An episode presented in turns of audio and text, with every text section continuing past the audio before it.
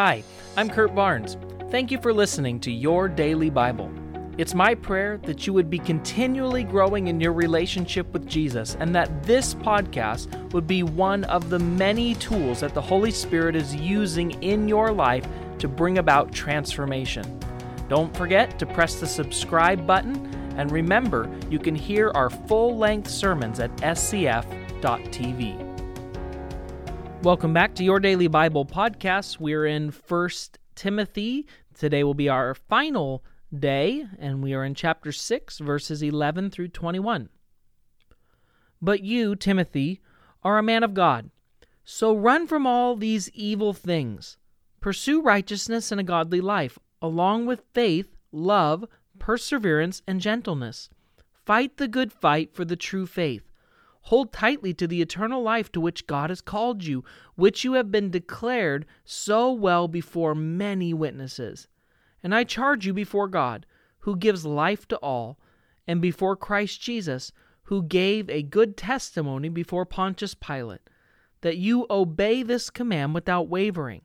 Then no one can find fault with you from now until the Lord Jesus Christ comes again for at just the right time, Christ will be revealed from the heavens by the blessed and only Almighty God, the King of all kings and the Lord of all lords.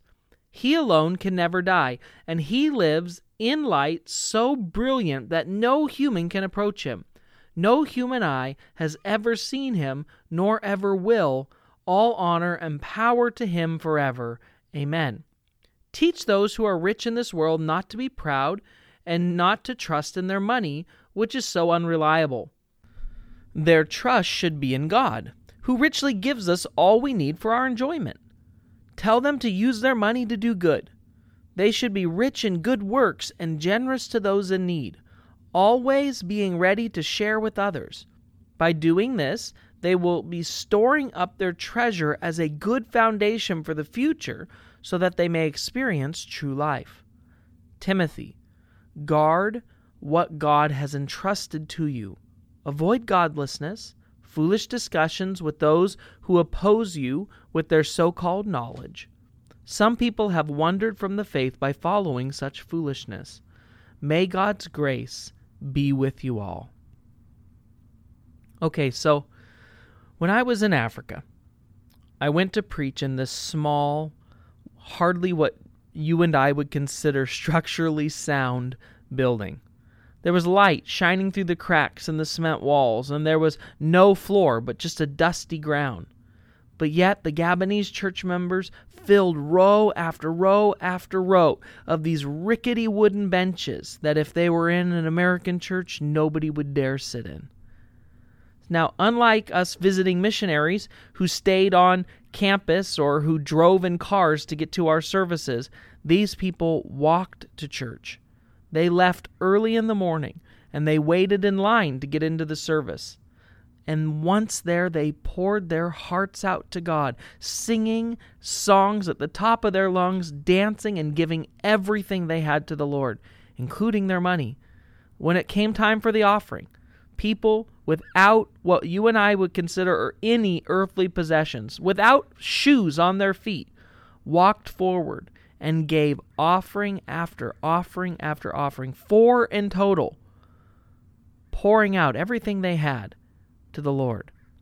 In 1 Timothy 6, chapter 17 through 19, Paul commands those who are rich not to be arrogant and not to put their hope in their wealth, which is so uncertain, but to put their hope in God, who richly provides us with everything for our enjoyment.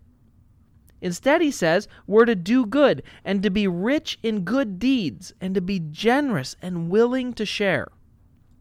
Now, it's easy for you and me to read these verses about wealthy people and just skip over them because we see so many other people around us with so much more wealth than what we have. But if you're listening to this and you're an American, it means that you're likely part of the 1% wealthiest people in all the world.